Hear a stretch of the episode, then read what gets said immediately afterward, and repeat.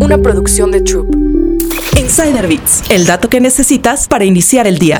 El complejo de Dios, la enfermedad de Silicon Valley. ¿Conoces a una persona con exceso de confianza que piensa que es más inteligente que los demás y que es incapaz de cometer un error? Si es así, es posible que tenga el síndrome de complejo de Dios. El complejo no está dentro del manual de diagnósticos y estadísticos de los trastornos mentales, pero el término fue acuñado por Ernest Jones en su obra Essays in Applied Psychoanalysis, donde lo describe como alguien que se cree un Dios. Las personas poderosas tienden a desarrollar este complejo, y es que cuando alguien está expuesto a un exceso de riqueza, y poder durante un tiempo prolongado puede alterar toda su visión del mundo. Creen que son especiales y que las reglas no aplican para ellos, porque han logrado todo lo que quieren. Esta enfermedad es contagiosa en la industria tecnológica y en Silicon Valley. En la historia jamás había tenido una industria tan poderosa como la tecnológica. Algunas empresas han sido capaces hasta de cambiar leyes a favor de sus productos, tal y como lo hizo Uber en Estados Unidos. Muchas veces, sus CEOs piensan que son más inteligentes que todos y fueron elegidos para cambiar al mundo con su empresa. ¿Conoces a alguien así?